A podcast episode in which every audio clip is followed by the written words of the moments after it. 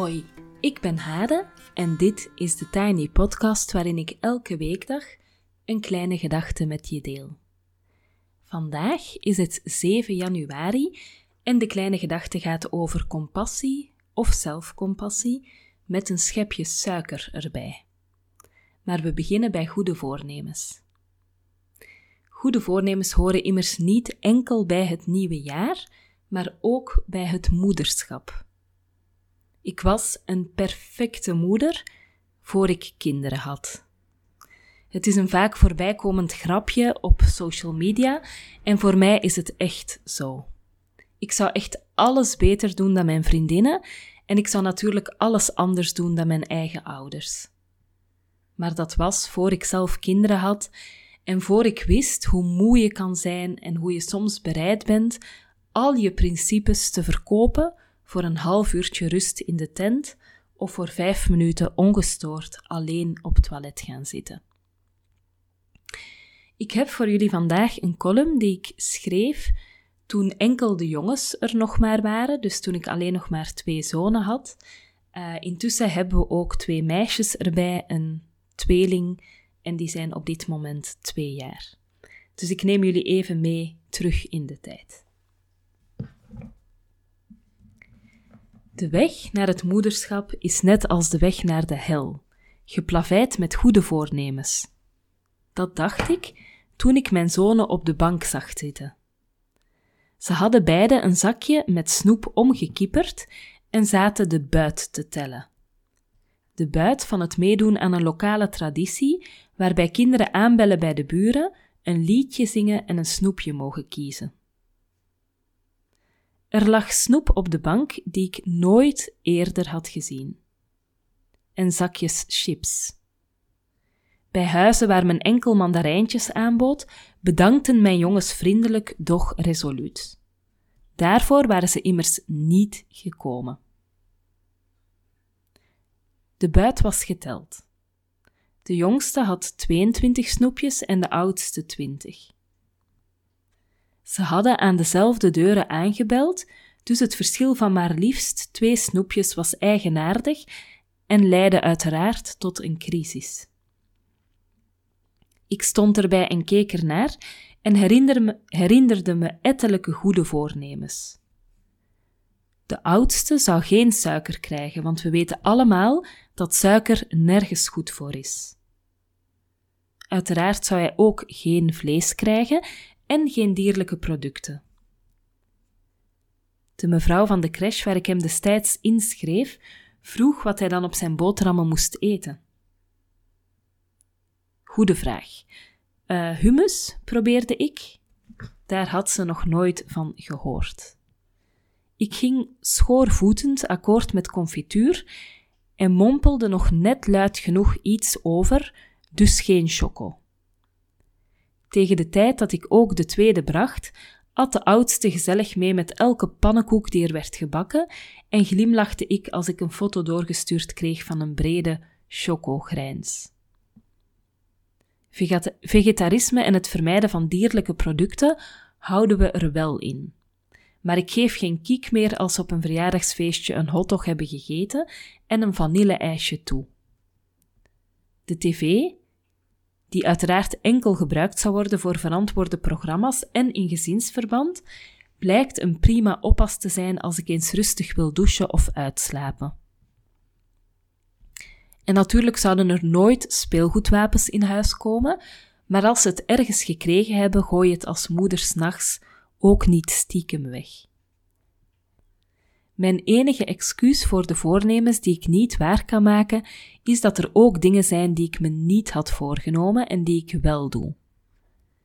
We lezen elke dag samen. Ik zeg mijn kinderen bijna dagelijks dat ik van hen hou en trots ben op hen. Ik kook meestal vers, maar als dat niet lukt, halen we gewoon pizza of frietjes. Ik ben dan wel geen moeder die de touwtjes strak in handen houdt, maar ik ben wel ontspannen en kan omgaan met de imperfecties van het echte leven. Ik denk dat ze trouwens liever een moeder hebben die af en toe haar schouders ophaalt, dan eentje die nepworstjes meegeeft naar verjaardagsfeestjes met een hotdog-risico. Ik moet uiteindelijk ook wat aan hun imago denken.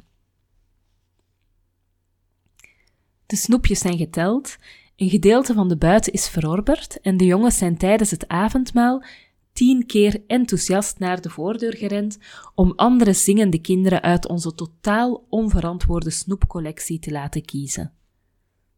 Bij het rennen naar de deur is de jongste minstens één keer tegen de muur gelopen. We poetsen de tanden extra goed. Verzadigd van suiker en plezier liggen ze met blinkende oogjes in bed. Zijn snoepjes goed voor je of slecht voor je? Vraagt de jongste die met het thema gezondheid bezig is, op school. Niet zo goed, antwoord ik eerlijk. Hij kijkt bedachtzaam. Maar dat geeft niet vandaag, vertel ik hem. Je kan enkel proberen het zo goed mogelijk te doen en lief zijn voor jezelf als dat niet helemaal lukt.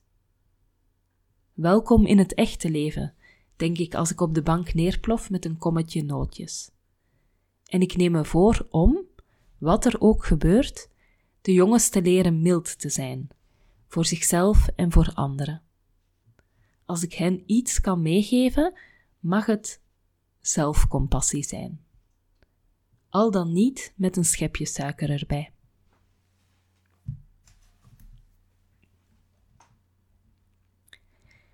Op Instagram zag ik laatst een plaatje waar stond wat mama's meer en minder nodig hebben. More validation werd weggestreept tegen less invalidation. Ik voel wat het woord in het Engels betekent, maar ik vind het moeilijk om een treffend Nederlands alternatief uh, te vinden. Als we één goed voornemen kunnen maken voor 2021, laat het dan deze zijn.